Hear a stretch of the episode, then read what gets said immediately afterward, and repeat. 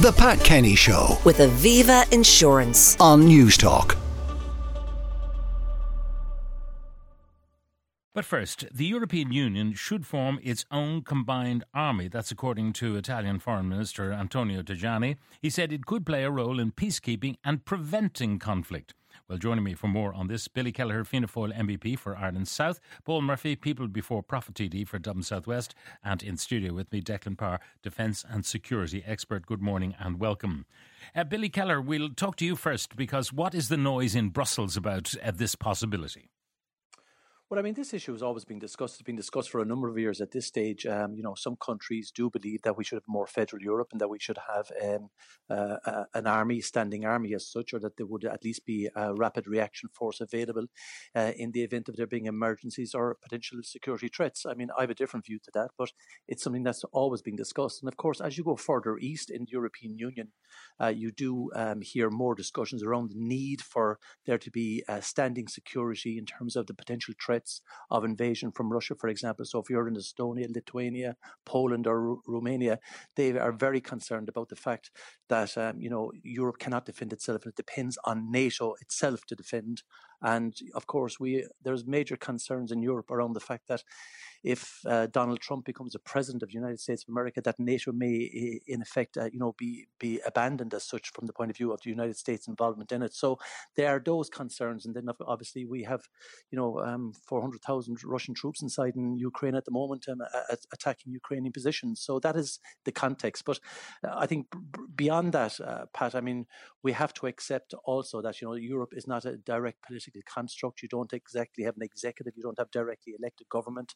So, I mean, having an army uh, who would decide uh, the deployment, uh, where to be deployed, um, you know, what would be their writing instructions if they were to put into a, a hot theatre, for example. So, there would be a lot of Mm. concern from my perspective on that. But at the same time, we equally have to understand that as you go further east, uh, people uh, are very fearful of the fact Mm. that Russia is a genuine. I, I mentioned uh, the Italian foreign minister. Uh, besides him, how much traction does it have? I mean, to whom does this idea appeal? Well, it appeals to the French, for example. Uh, President Macron has been very direct in, in stating that um, Europe must be capable of defending itself and that we can't always be looking across uh, the Atlantic um, to the United States to help us out in, in our times of need. Um, a lot of um, the Eastern European countries, for example, the Estonians, the Poland, the Romanians, would also be very much of that view as well.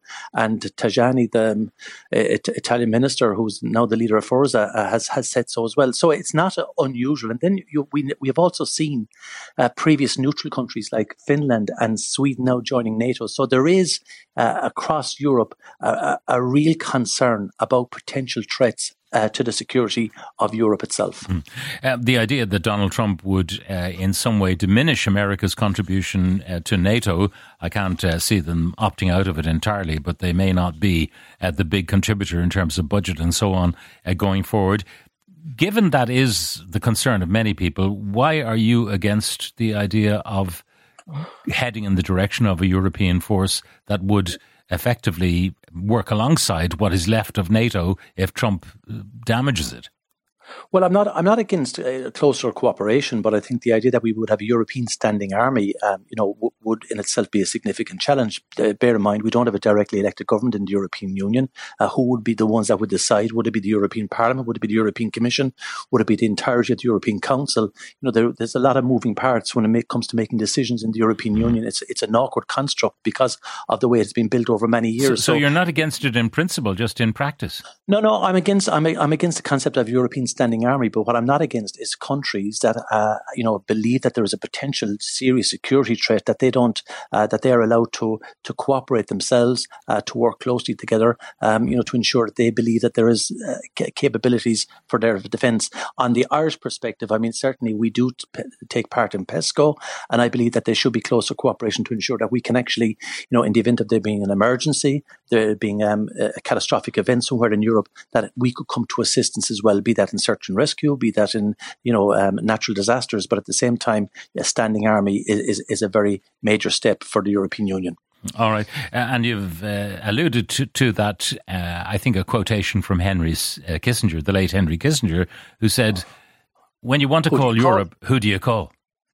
Yes, and I mean, look, we, we've seen that at previous times. Uh, you know, a lot of people are very, uh, you know, looking back uh, with rose-tinted glasses, they were very, they're very critical of America's involvement, for example, in um, in Yugoslavia, in the former Yugoslavia, when it broke up, um, the slaughter in Sarajevo. You know, Europe effectively stood idly by while there was thousands and thousands of people slaughtered um, uh, in, in, the former Yugoslavia around Sarajevo and places like that, and we were incapable of doing anything. So that is the other side of the coin. You know, is, you know, if there is a catastrophic catastrophic event, if there is a humanitarian crisis, if there is a war we, close to our borders or within our borders, what can Europe do to address those particular issues? Mm. And there is certain volatility in some areas. You look at uh, uh, Serbia, for example, you look at Moldova and uh, Transnistria. So there, there is certain volatility even in within. Yeah within the. And, the, and we've seen in the response by European countries, uh, EU members, to the Ukrainian uh, war, the invasion by Russia, uh, it's been piecemeal in the sense that the French will do something and the Germans will do something else. Uh, we will provide maybe mine-sweeping capabilities, but also humanitarian aid and maybe take in uh, more Ukrainians proportionately than others because we can't give military aid. Uh, all right, stay with us, uh, Billy. Uh, I'll go to Paul Murphy, TD. I can almost anticipate your answer to this question. Should we have a combined EU force, Paul? No, no, we should not. Um, but I, I would say like I think it's true what Billy says is that this is a thing that's spoken about from time to time by leading European figures, Merkel, Macron, Jean-Claude Juncker, all coming out in favor of a European uh, army. That isn't something an actual European army that is going to take place today or tomorrow. But I would draw people's attention to the fact that this is the road that we are on and things are happening in terms of the militarization of Europe that are bringing us much closer to that position. I mean, the, the group that Fianna Fáil is in, that Billy, Billy Kelleher is a part of, Renew Europe, has a policy paper called Towards European Defence in 2030, where they are in favour of what is a European army? They call it Europe, European integrated mm. uh, military forces. But in terms of what is actually happening, you have a number of serious developments. One, you have the establishment of the European Defence Fund, um, which is a fund of 8 billion euros between 2021 to 2026, which is going to the so called defence industry, the armaments uh, industry, that is 13 times the amount of money that was in the predecessor fund. So a massive increase. You have the establishment of PESCO, which is this vehicle whereby countries can cooperate uh, in a permanent, structured way in military uh, affairs uh, and includes a commitment to increase uh, military uh, spending. Under the latest strategic compass, you have a commitment to establish a effectively small scale European army in the form of just a one 5,000 troop uh, rapid uh, response force. You have the establishment of the uh, battle groups, uh, which Ireland participates in. Ireland also participates in, in PESCO. Um, and you have big increases in military spending. Are you against in, all of those things, by the way? Uh, you know, yes, our involvement yes, in PESCO. Okay. So, absolutely. just going back to the, the fundamentals, I mean, uh, if we were to join an EU combined force, if there was to be such a thing, um, the advantages would be presumably that we'd have access to eh, the submarines that other nations have that we don't have to protect our undersea cables off the west coast. Those kind of things. That eh, you know, geography eh, is everything really. We're an island, but by very definition, we're hard to invade because all we do is bomb our own airports and they can't land aircraft. They, we could mine our ports, so we could defend ourselves in that way, but little else in truth. Uh, you know, being an I, island nation, there are certain uh, demands, um, you know, militarily that we are currently not really accommodating.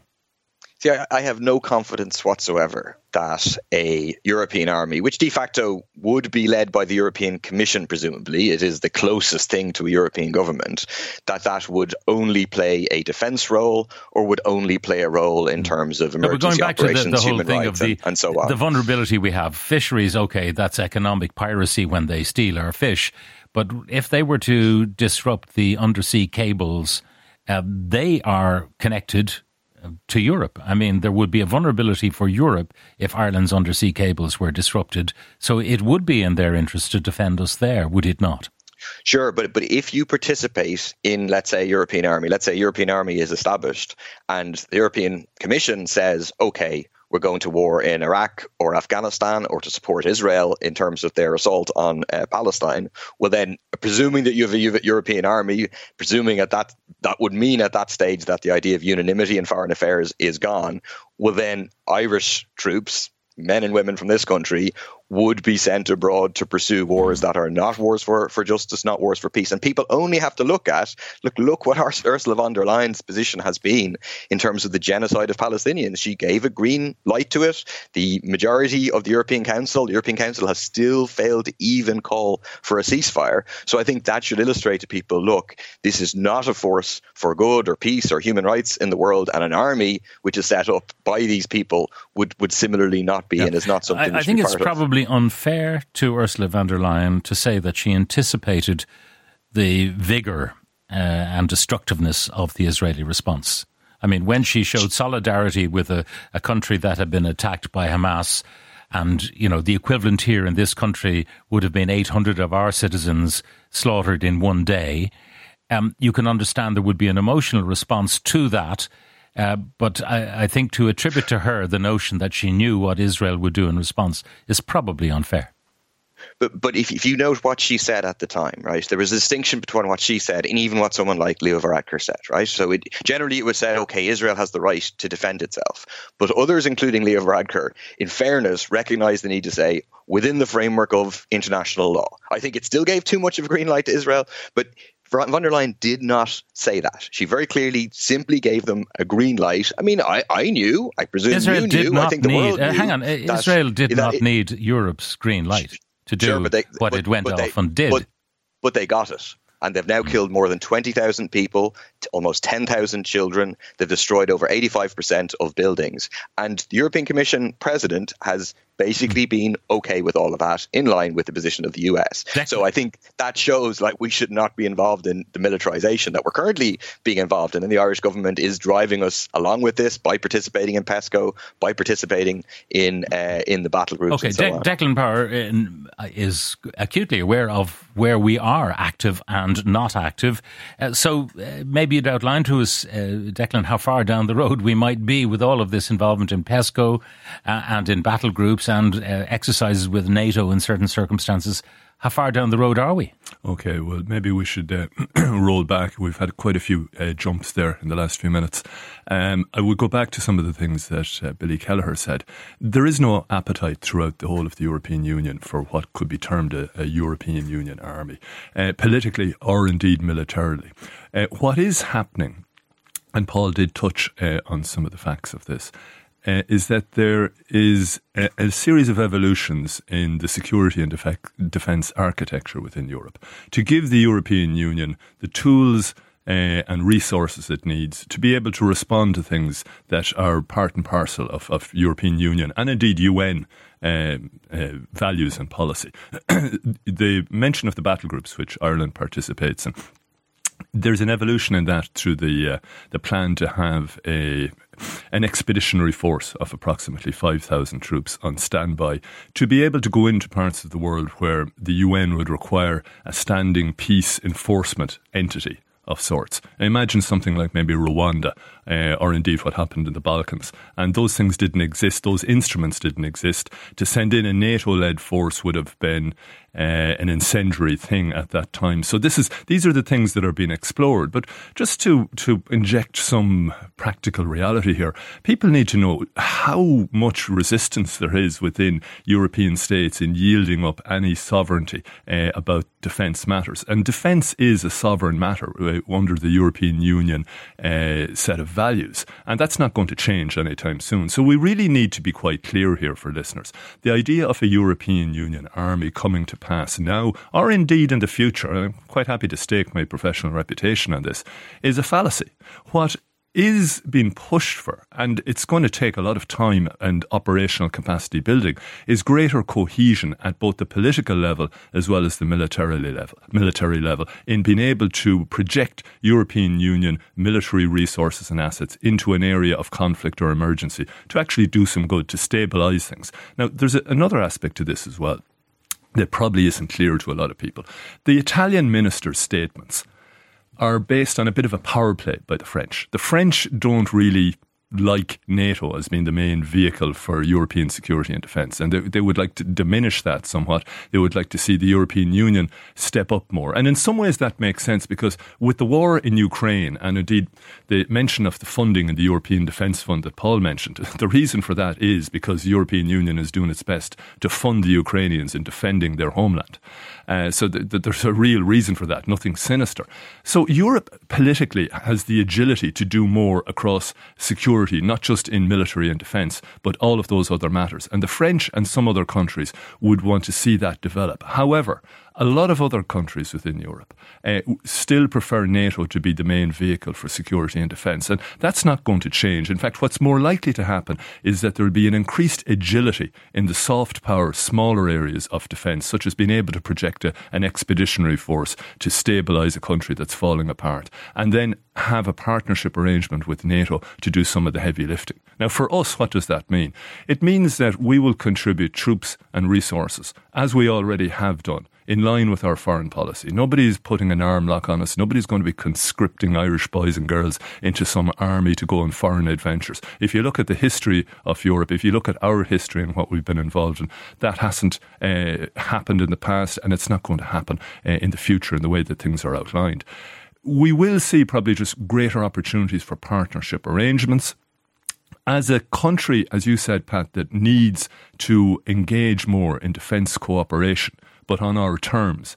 This can allow us to do that. The vehicles that are available to us through PESCO, permanent uh, structured uh, cooperation, allow us to address some of the needs uh, to secure cables, to secure our infrastructure both above surface, below surface, and in the air. We can't exist in splendid isolation. So the evolutions in Europe allow us to contribute to countries and parts of the world less fortunate than us, in line with our values based foreign policy. And it allows us, more importantly, and nobody ever wants to discuss this, to address our own security inadequacies in some shape and form.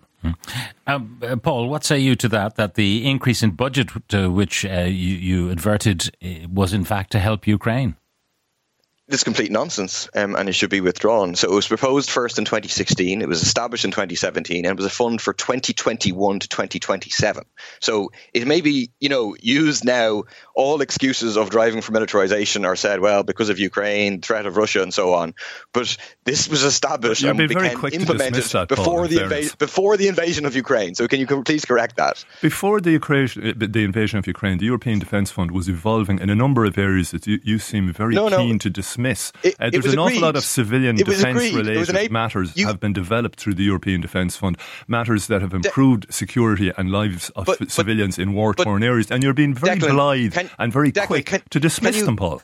But Declan, can you accept what you said was wrong, right? No, you I said don't that the European Defence Fund. You said the European Defence Fund was in response to the invasion of Ukraine. I'm saying the, the current level, was, the current level of spending by the European Defence Fund is is in also, relation also, to Ukraine. And if yeah, you can't see that, if you can't see that, Declan. there's really no point in continuing well, the discussion because it's okay, like you're trying to tell me that the sky is blue when it's raining no, no, outside. Declan, no, I, I tell you, the European Defence Fund has not increased. It is the same amount. It is the eight billion for a six-year period, as was established before the invasion. What has increased absolutely is European member state spending on defence that has exploded to the benefit of who? To the benefits of the arm, armaments corporations who pushed for the establishment I, of the I European would say Defence to the benefits of the Ukrainians the defending their homeland. Perhaps we shouldn't dismiss that so blithely or quickly. Yeah, Paul, Paul I'm, ju- I'm just wondering what what your uh, advice would be to, to people in Ireland were they to be invaded by whoever? Would they just take the pikes out of the thatch? Is that your idea of how a modern war would be conducted? That those who can afford the arms and feed the arms industry would have the weapons, and we, on principle, would not? No, I, I, think the best form of defence that Ireland can have is a principled position of neutrality. So, speaking out against the imperialist invasion by Russia of Ukraine, speaking also out against the Israeli onslaught against the people of Palestine, being a consistent voice for peace, for justice uh, around the world. But does it include, Paul, just to, to, to be clear, does it include speaking out against the actions of Hamas on October the 7th? I'm opposed to the targeting of civilians, of course. But the idea that now what happened on the 7th of October is in any way a justification for killing more no, than No, I'm not saying it is. I'm people. saying that, certainly that, that the provocation, into, into the provocation which happened on October the 7th uh, was uh, but, a fairly malign event, which, as I say, the equivalent in Ireland would have been 800 of our citizens slaughtered in one day. And we know the kind of popular reaction there would have been to that kind of event. Yes, so but, but history the condemnation of Hamas should go hand in hand, although the scale is uh, obviously now at this stage very different, should go hand in hand with any condemnation of Israel and positioning the whole thing in the context of the occupation of the Palestinian uh, of Palestine, the displacement of millions of Palestinian people uh, at this stage, of an apartheid state of Israel that is the, the cause of, of this conflict and the current horror the people are facing. The other point I just want to make is we are facing horrendous climate catastrophe, which is the biggest threat that all of us face. I don't Every think that debate would go would be particularly. Um, riveting for people in Gaza at the moment, to be quite honest. Sure, but but but a new report came out just talking about how the Israeli actions in Gaza are going to have a damaging impact in terms of uh, climate change. Every extra euro that is spent on defence funding on the military, it, it, increases greenhouse gases, and secondly, is a euro that is diverted away from tackling the climate crisis. In fairness, so that's, a, that's that a very simplistic approach. It's not binary, Paul. The it's idea that binary. we should make the armaments corporations rich on European public money. And that's what this is about. The European Defence Fund, the increase in the military spending, all these their share prices are going through the roof and it's paid for by ordinary people. And I, I think people should have and, say and it's a this. consequence of the war in Ukraine. The, the need for munitions, are, there's a very real need. And that, that's an unfortunate consequence of when you let uh, things escalate to kinetic conflict. So one of the reasons that Europe uh, can contribute more to international stability is having a more cohesive defence approach, having a range of tools at its disposal. It means you can head trouble off at the pass and not end up with the all-out war that we saw, that we see in Ukraine. If Russian belligerence could have been contained more effectively, we wouldn't be having this war. And there's a number of things you need to contain belligerence, and sometimes threat is part of that. As Roosevelt, Teddy Roosevelt once said, sometimes you need to talk softly and carry a big stick. The big stick can't be ignored, Paul. And in fairness, that's what you're tending to do consistently, is to ignore the need for a stick that's wielded effectively and morally right. and militarily. Uh, I'll just go back briefly to Billy Kelleher, who's uh, still listening. Billy Kelleher, MEP. Uh, what say you, having heard this conversation? Well, when I hear this conversation, I, I listen to Deputy Murphy on some of the issues. It, it gives me very little hope that um, you know we can actually have a mature debate on what is facing uh, the European continent um, in the years ahead. We're not talking about an army where you know we will be recruiting uh, Irish uh, people to send to Iraq or Afghanistan or elsewhere um, even the, the, the, most extreme discussions in Europe with regard to defence don't go down that particular route. But I think Declan has summarised it very well. Uh, you know, there is security threats. We do have to have enhanced cooperation. Uh, we do uh, have to work with like-minded people. Use uh, a very simple example is the cables that tra- traverse the seabed south of Cork and Kerry. They are of international importance in terms of the amount of data flow between Europe and the United States of America. We can't mine those particular cables ourselves. So we need enhanced cooperation from the French and the Spanish, uh, the UK and other uh, states on the western seaboard. That's enhanced cooperation. That's what, you know, the discussions we should be having. But to listen to Deputy Murphy, uh, you know, pointing out that there's no threats to Europe. There is a clear threat to Europe, and it is Russia.